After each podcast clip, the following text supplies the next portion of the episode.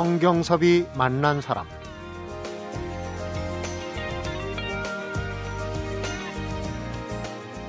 정원 양식 가운데 영국 풍경식 정원이라는 게 있다고 합니다. 만들기가 아주 쉽다고 그러는데 담장만 허물어서 바깥 풍경까지 내 집 뜰 안으로 끌어들이면 그만이다. 이 풍경식 정원을 처음으로 도입한 사람 영국의 건축가 윌리엄 켄트가 이런 얘기를 했습니다. 담장을 거두어라. 그러면 자연이 내 집 정원으로 찾아올 것이다. 주말인데요. 오늘만큼은 마음의 담장을 헐고 마음의 정원을 넓게 해보는 게 어떨까 싶습니다. 성경섭이 만난 사람, 오늘은 김성수 문화평론가하고 장석주 신이 함께하는 문화탐방, 인문학 카페로 만나보겠습니다.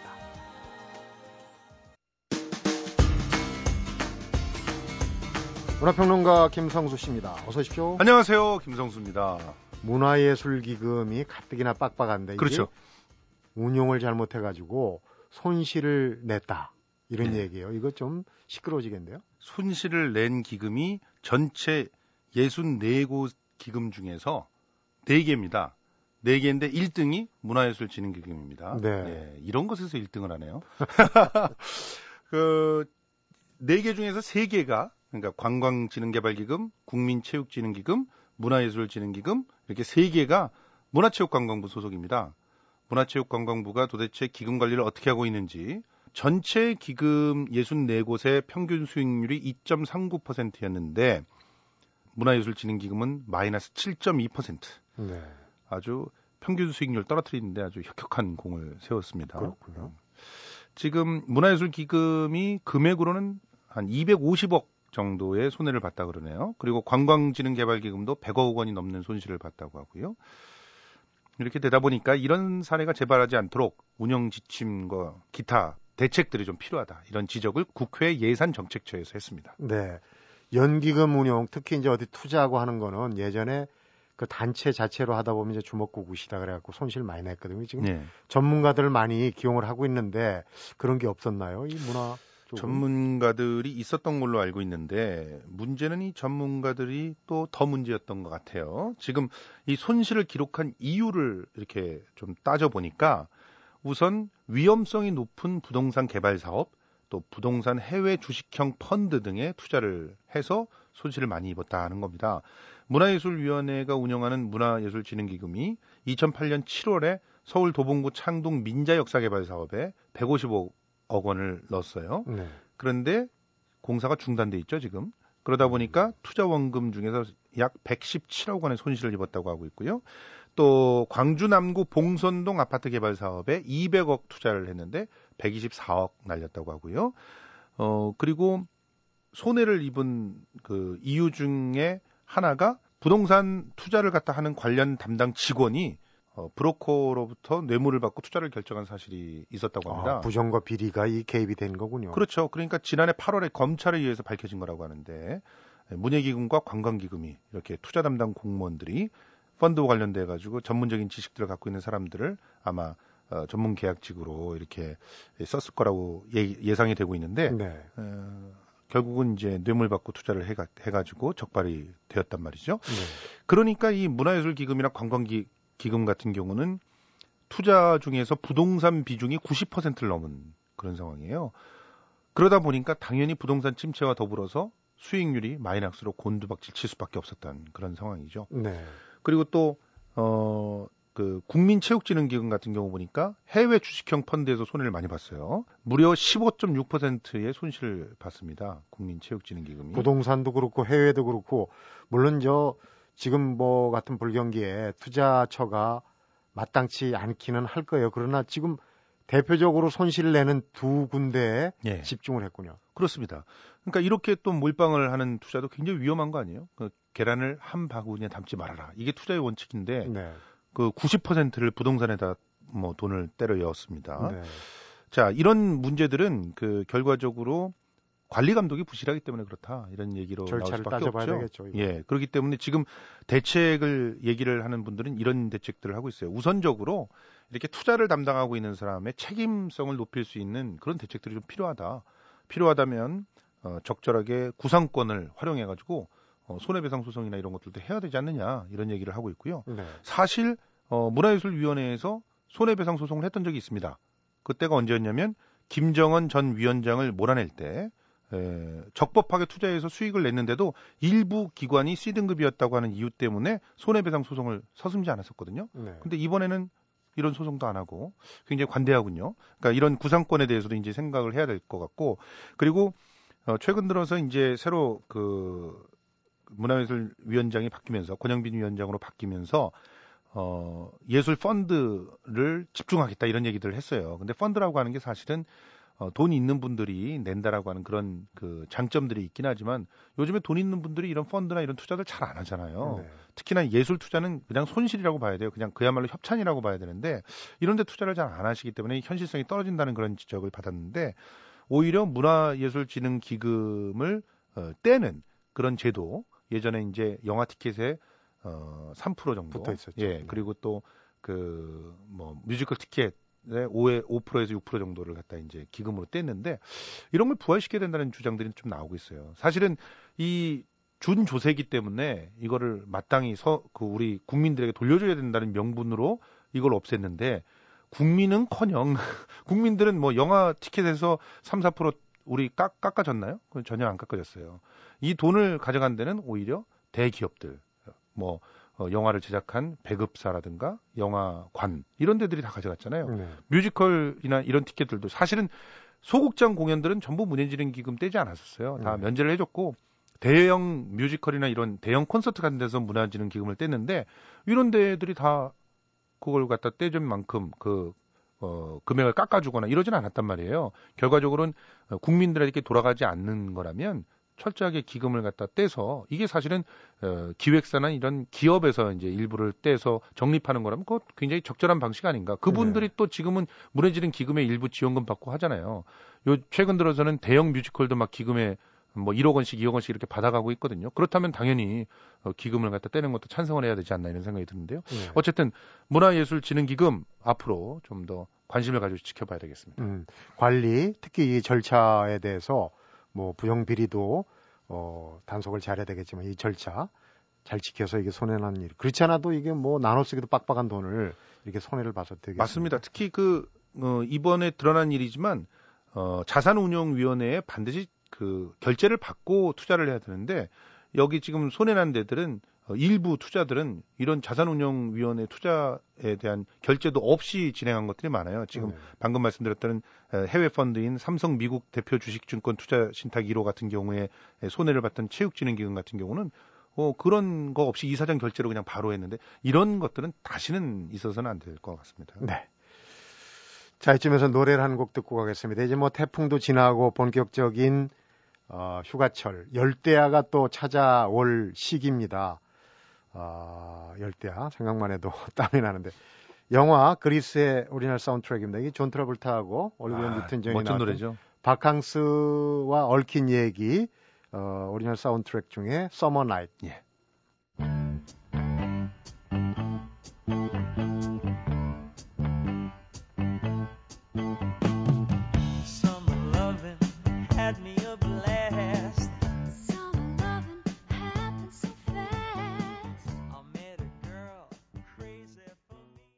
연극 얘기를 좀 해보겠습니다. 네.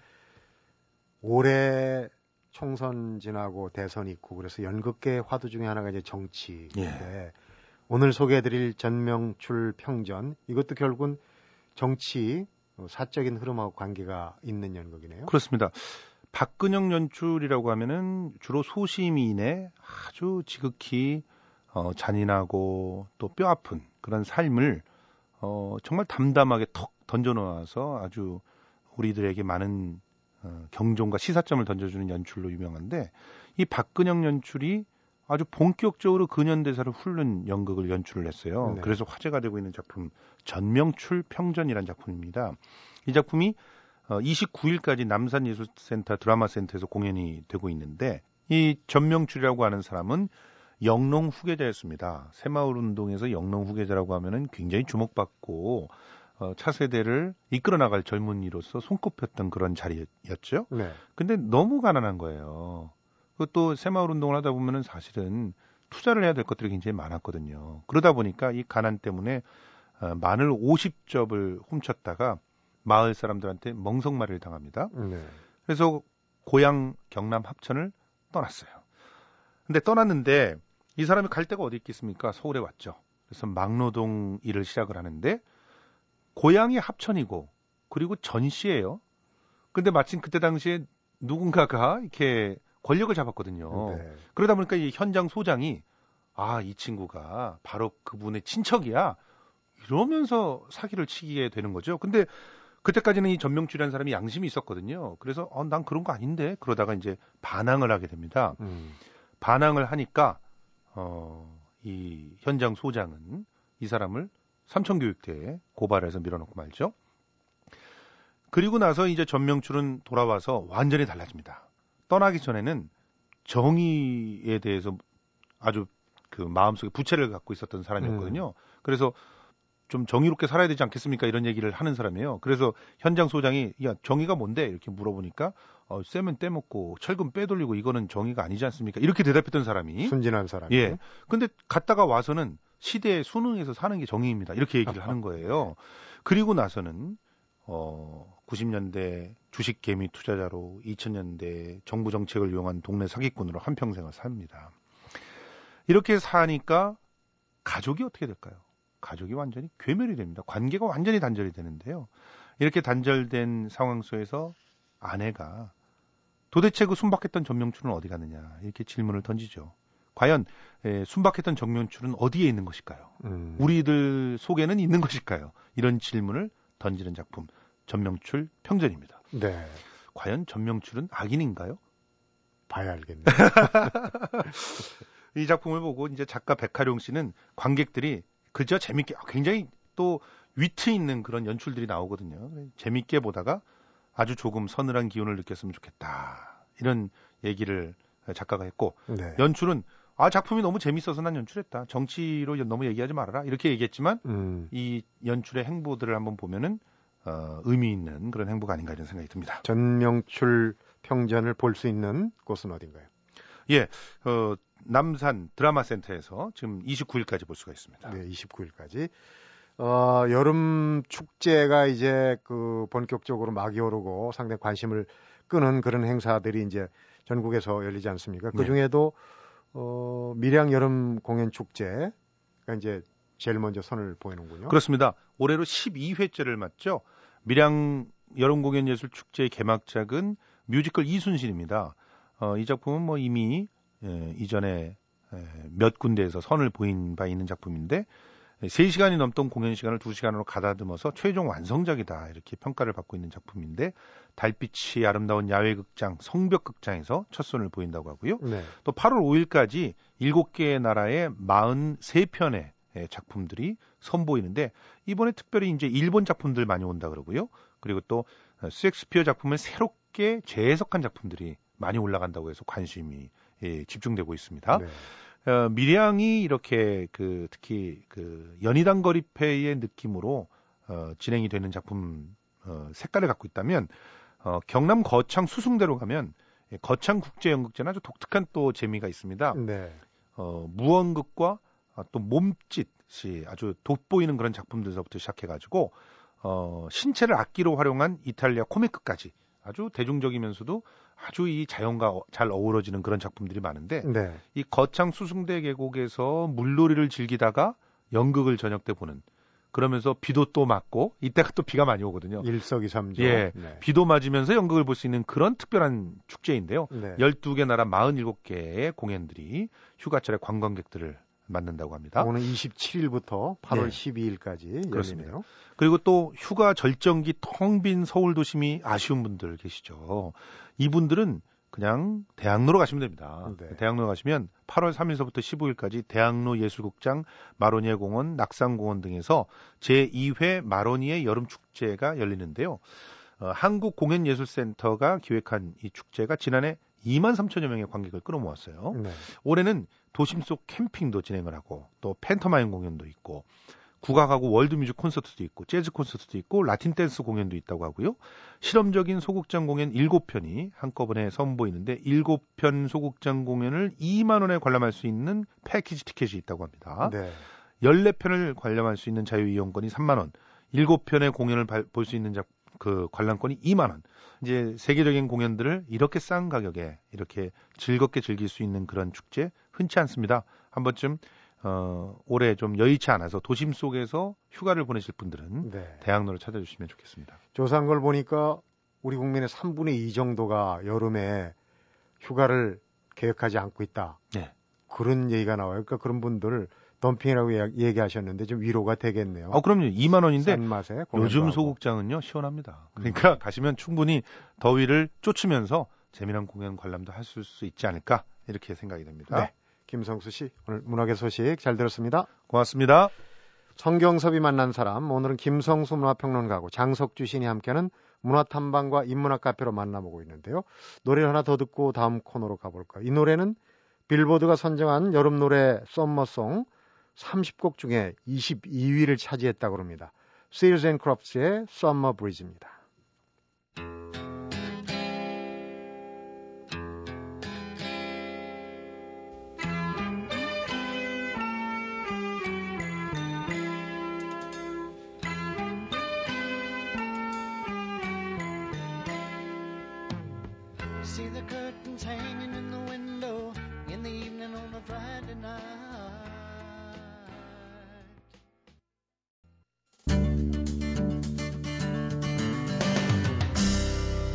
성경섭이 만난 사람. 장석주 씨 어서 오십시오. 네, 안녕하세요. 네. 오늘 오늘 소개받을 책은 어, 조금 속도를 줄이면서 읽어야 될 책이 아닌가 싶은데요. 네. 에, 속도에서 깊이로라는 제목인데요. 네. 윌리엄 파워스라는 분이 쓴 책입니다. 네. 윌리엄 파워스는 하버드 대학교에서 역사와 문학을 전공했고요. 어, 1990년 워싱턴 포스트 전속 필진으로 시작해가지고 뭐 뉴욕 타임스, 로스, 로스앤젤레스 타임스, 가디언 등 이런 잡지에 정치, 문화, 미디어, 기술 이런 다양한 주제로 글을 써온 분입니다. 네. 어, 꼭 우리 시대의 이 책을 한번 좀 읽어봐야 되지 않을까라는 생각이 들었어요. 지금 너무 속도를 그렇죠. 내고 있거든요. 우리가 들고 있는 손에 들고 있는 스마트폰이라든지 뭐 인, 인터넷이라든지 우리를 둘러싸고 있는 환경이 끊임없이 그런 그 디지털 도구들. 근데 그 그것을 통해서 우리는 수없이 많은 사람들과 아, 접속하고 연결된 존재로 살아가는데 네. 아, 그래서 얻어지는 것과 잃는 것이 있다는 거죠. 네. 두 가지 측면이 있는데 우선 그 디지털 세상에서 우리는 정신적으로 굉장히 분주해진다는 거죠. 그리고 사고방식 자체도 뭔가 좀 달라지고 있고 그 인간의 정신 세계를 둘로 나눌 수 있는데요. 네. 하나는 이제 내적인 측면과 외적인 측면. 근데 이렇게 디지털 도구를 많이 사용하고 그것이 일상생활하게 되면서 어 우리 그 외부 세계와의 어떤 연결선들은 촘촘해지고 또 어, 외부 세계에 의지하게 되고 또 외부로 향하는 그런 인간이 된다는 거죠. 네. 반면에 우리는 자기를 성찰하는 시간을 잃어버리고 잃어버리게 되고 자기로 돌아가고자 하는 개인적 욕구와 또 외부 세계와 관계를 맺는 욕구 사이에 어떤 충돌하고 갈등을 일으킨다는 점이죠. 네. 네. 그러니까 어느 순간순간이 아니라 계속적으로 그런 상황이 오거든요. 손 안에 컴퓨터가 다 들어가 있고 네. 수많은 넘쳐난 정보들을 검색하지 않으면 또 조급증을 내게 될 정도로 이제 버릇이 되고 생활화되는 그런 부분인데 이 속도라는 거는 이 신화적인 게 있죠. 인텔 창립자 중에 한 명인 고든 무어의 법칙이라는 게 네. 18개월 만에 이 컴퓨터 처리 속도가 두 배씩 증가한다. 지금 계속 유지가 되고 있거든요. 얼마나 속도가 앞으로 더 빨라질지 정말 짐작조차 할 수 없는데 그런 속도에서 깊이로 한번 가보자. 윌리엄 파우스 뒤에 여러 철학자들 얘기가 나오겠지만 우리가 익히 알고 있는 월든 숲으로 간 데비 소로 얘기가 네. 나오네요. 부제가 철학자가 스마트폰을 버리고 월든 숲으로 간 이유. 네. 상당히 대단히 상징적입니다. 중요하죠. 그러니까 그 그러니까 우리 옛날에는 우리가 이제 외면과 내면이 이렇게 균형 잡힌 상태로 살 수 있었는데 지금은 그런 디지털 도구들을 지나치게 많이 사용하다 보니까 아, 외면 지향적인 음, 삶을 살게 됐다는 거죠. 네. 그럼 그러면서 내면 지향이 현저하게 줄어들게 들고 외면과 내면의 불균형, 부조화 속에서 빠진다는 거죠. 네. 그, 그 전에 그런 균형을 잡아 주었던 것들이 철학이라든지 문학이라든지 역사라든지 그런 것 그런 책들을 읽으면서 우리가 그런 조화를 추구했었는데 지금은 어, 그런 책을 읽을 시간이 없다는 거죠. 항상 음, 어, 스마트폰을 들여다보고 인, 시간만 나면 인터넷을 들여다보고 이메일을 하고 네. 또뭐 그런 소통을 하고 심지어는 그런 걸 하지 못하면 일종의 어떤 질병 상태가 나타납니다. 음. 이 책에 아주 재미있는 표현들이 있는데 이메일 무호흡증. 이메일을 안 하면은 호흡을 하지 않는 것과 같이 정신적으로 이게 헐떡거린다는 얘기죠. 수면 무호흡증에 예, 비유해서 비유하는 거죠. 혹은 인터넷 중독 장애. 그리고 휴대전화가 없는 상태에서는 두려움이 닥친다는 거죠. 이걸 노모포비아라고 표현을 했어요. 네. 이렇게 인간이 에, 어떤 병적인 상태로 된다는 거죠. 이것은 결국 디지털 도구가 인간 삶을 편리하게 하고 풍요롭게 하기 위해서 만들어지는 건데 오히려 인간의 삶을 저해하는 삶의 높은 질을 해치는 그런 도구가 된다는 거죠. 네. 그런 면에서 우리가 아, 속도를 따르는 것도 중요하지만 깊이를 따라가는 삶도 중요하다. 음. 그래서 그럼 어떻게 우리가 깊이를 추구할 것인가? 철학자들, 과거에 그런 것들을 성공적으로 이끌었던 분들에게서 그런 아이디어를 얻을 수가 있는데 네. 그 중에 하나가 이제 에, 헨리 데이비스 소로죠. 네. 소로는 그 미국의 문명을 어, 등 뒤로 하고 숲에 가서 몇 년 동안 네. 아주 원시적인 그런 삶을 살았는데 오두막을 짓고 오두막을 짓고 살았죠. 근데 소로에서 우리가 배울 수 있는 것은 그러니까 소로는 어, 너무 바쁘게 살다가 정말 자기가 정작 삶에서 중요한 것이 무엇이었는가를 죽기 직전에 깨닫는 상태가 되는 것이 너무 두려웠다. 네. 그래서 숲속에 가서 온전히 내 삶에서 중요한 것이 무엇인가를 숙고하고 그 방식을 실천하는 그런 삶을 살겠다라고 해서 숲으로 들어갔고 그야말로 삶의 정수를 온전하게 만끽하겠다. 그리고 불필요한 그런 인간 관계로부터 자기를 끊는 거거든요. 네. 그러니까 오늘날 우리가 아, 헨리 데이비스 소로에게서 참조해서 어, 할 수 있다면 그러니까 휴대폰도 끊고 이메일도 끊고 그런 상황 속에서 자기를 온전히 내면을 들여다보고 숙고할 수 있는 시간을 갖는데 과연 그럴 수 있는 사람들이 몇 사람이 될 수 있을까? 네. 근데 이 책의 저자는 그렇게 살아라고 얘기를 하거든요. 그러니까요. 예. 그러니까 이제 지금 소로만 해도 비교적 우리가 살고 있는 시대에서 가까운 사람들이에요. 그런데 지금은 앞서 얘기했던 휴대폰 또 어, 인터넷, 컴퓨터 이런 것들을 끊을 수가 없는 상황이거든요. 그러나 어, 멈춰서서 잠깐 어, 되돌아보는 그런 정도의 어, 어떤 깨달음은 얻을 수 있을 것 같아요. 좀 멀리 가볼까요? 일곱 분의 성현들의 얘기가 나오는데 소로보다 더 멀리 가면 이제 플라톤부터 네. 어, 나오고 있어요. 세상과 거리를 두라는 건데요. 플라톤에게서 배울 수 있는 거는 그러니까 물리적 거리를 두라는 거죠. 그러니까 세상과 물리적 거리를 둘 때 자기 자신에게 집중할 수 있는 온전한 시간을 가질 수 있다라고 얘기를 하고 있습니다. 네. 그러니까 우리가 결국 어, 그 인터넷이나 아, 스마트폰이나 이런 것들은 그런 물리적 거리를 못 갖게 만드는 거였죠. 우리의 대화 상대가 되는 그런 사람들과 끊임없이 함께 있는 듯한 느낌을 준다는 거죠. 네.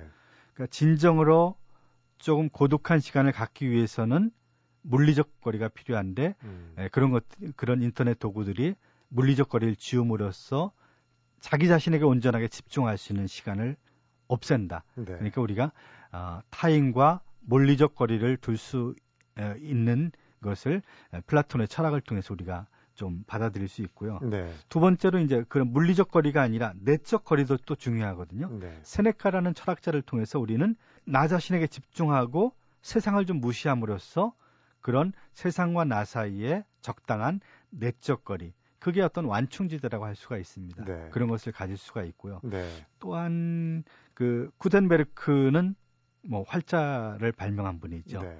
그런 예, 그 그걸 통해서 이제 책이 나왔는데 책을 통해서 우리가 아, 좀 뭐랄까 온전하게 자기 성찰할 수 있는 그런 시간을 가질 수 있다. 문명의 도구들을 잠깐 옆에 치워놓고 책을 좀 봐라. 네. 오래된 그 뭐 얘기지만 지금에 원용할 수 있는 그런 얘기고요. 음. 잠깐 짚고 넘어갈 건 사실은 어, 물리적 거리 또 마음의 거리를 두라는 어, 플라톤 세네카 철학자 얘기는 지금 역설적으로 입증이 됩니다. 왜냐하면 휴대전화를 손에 마냥 들고 사는 사람들이 대인 관계가 더 황폐해진다는 그런 조사도 있어요. 네. 오히려 외적 지향인데도 불구하고 거꾸로 간다는 얘기죠. 거리를 두는 것이 또 반대로 보면은 그런 대인 관계를 원만하게 만들 수 있는 계기도 되지 않나 하는 생각이고 구텐베르크까지 해봤고 그다음에 이제 벤자민 프랭클린의 얘기가 또 나오죠. 벤자민 프랭클린 뭐 유명한 분인데 이제 그 혼란스러운 삶의 어떤 그 내적 질서를 찾기 위해서 혹은 도덕적 완벽함에 도달하기 위해서 어, 자기 습관에 대해서 우리가 에, 관찰하고 또 되돌아볼 여지를 주는데요. 어, 이 책에는 아주 자세하게 그런 내용들이 소개되고 있습니다. 네. 뭐 긍정적인 습관을 갖기 위해서 우리가 어, 어떤 노력을 지향해야 되는지 이런 것들을 돌아보고 성찰할 수 있는 기회를 프랭클린을 통해서 우리가 배울 수가 있고 네. 또 아까 월든 존 얘기했죠. 네. 예, 완벽한 고독에 이르기 위해서 아, 숲속으로 들어간 에, 소로와 같이 그러니까 그런 디지털 도구로부터 완전하게 차단된 생활을 해보는 것 그것이 에, 진짜 삶의 정수와 만날 수 있는 하나의 방법이라는 거죠. 네. 장석주 시인은 특히 고독이라는 단어를 상당히 높이 평가를 하십니다. 네. 그렇죠? 고독은 소외나 외로움하고 또 다른 다르죠. 차원이라고. 그거는. 긍정적인 힘이라고 저는 생각하고 네. 어, 내면의 어떤 치유와 위로를 주는 힘이라고 하- 생각을 하고요. 네. 또 에, 창조의 어떤 원천이라고 저는 보거든요. 음. 그리고 그러니까 그 사람은 때때로 혼자 있을 필요가 있고 완전한 고독에 처할 필요가 있습니다. 네. 그런 것들의 가치를 얘기해 주는 게 바로 헨리 데이비드 소로가 쓴 월든에서 강조한 월든 zone이 예. 누구한테든 필요할 때가 있다는 얘기. 그다음에 이제 아주 유명한 문명 비평가죠. 맥루한도 그 비법이랄지 이런 거를 좀 그 전수를 해준 부분이 있어요. 어떤 네. 건가요? 그 분주한 디지털 세상에서도 개인이 에, 각자의 경, 경험을 통제할 수 있고 또 디지털 분주함이 에, 자기 삶에 어떤 소용들을 일으키는지 연구하고 아, 자기만의 창조적인 탈출 방법을 어떻게 마련할 수 있는지를 또 우리는 맥루안을 통해서 배울 수 있습니다. 네. 때때로는 우리가 조금 그 첨단 기기를 쓰는 것에 대해서 너무 이렇게 사람들이 탐닉하는데 그 조금 옛날 도구를 통해서 이렇게 그 삶의 만족이 더 높아질 수가 있거든요. 네. 스마트폰보다는 저는 그 휴대폰이 더 좋거든요. 네. 어, 그야말로 어, 스마트폰은 때와 장소를 가지, 가리지 않고 인터넷을 쓸수 있고 또 이렇게 그래서 어, 타인과 어, 접속하고 연결될 수 있잖아요. 근데 옛날 휴대폰은 그렇지가 않거든요. 예, 기본적인 기능만 갖고 네. 있으니까.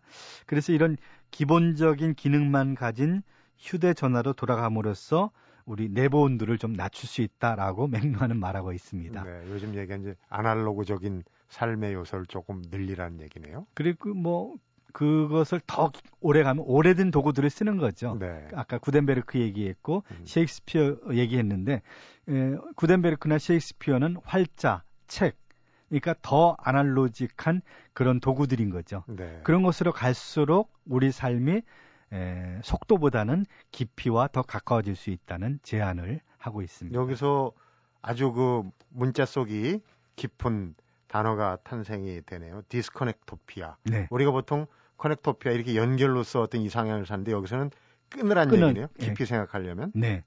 끄는 상태, 인터넷을 끄고 스크린에서 눈을 떼고 휴대전화도 꺼진 상태 속에서 우리가 거기서 어떤 그 행복을 더 발견할 수 있다는 거죠. 네. 깊이 있는 삶을 더 향유할 수 있다는 거죠. 그러니까 그런 생각이 들어요. 이 얘기를 때 보면 더 깊은 데까지 들어가기 전에 사실은 너무 깊이 발을 들여놓으면은 이런 얘기들이 어, 별무 소용, 소용이 별로 없지 않습니까? 그러니까 더 깊어지기 전에 이런 성찰 잠깐 멈춰서 가지고 내 위치, 위상을 한번 좀 돌아보는 게 필요할 듯 싶어요. 특히 젊은 세대들한테는 일독을 권할 만한 그런 책이 아닌가 싶은 네. 생각이 듭니다. 멈추고 호흡하고 생각하라. 그러면 전 세계가 당신의 마음과 함께 속도를 늦출 것이다라고 했습니다. 네. 그러니까 뭔가 세상이 지나 미친 듯이 빠르게 지나간다고 생각한다면 우선 내 마음의 속도를 먼저 늦추는 게 필요합니다. 네. 윌리엄 파워스의 속도에서 깊이로 오늘 책 소개 잘 들었습니다. 성경섭이 만난 사람 오늘은 김성수 문화평론가고 장석주 신이 함께하는 문화탐방과 인문학 카페로 꾸며드렸습니다. 날마다 오가는 길도 밤에 갈 때하고 낮에 갈 때 눈높이가 다소 높은 버스를 타고 갈 때하고 눈높이가 낮아지는 승용차를 타고 갈 때 달라 보입니다. 그리고 숙제를 다 마치고 홀가분한 마음으로 갈 때하고 할 일이 그저 태산 같아서 마음이 발걸음보다 더 앞설 때 눈에 들어오는 풍경이 다르죠. 어제와는 다른 것을 보고 느끼고 싶다면 마음의 속도를 걸으면서 생각에 잠길 수 있는 시속 4km 이하로 낮춰보면 어떨까 싶습니다. 성경섭이 사람 오늘은 여기서 인사드리겠습니다.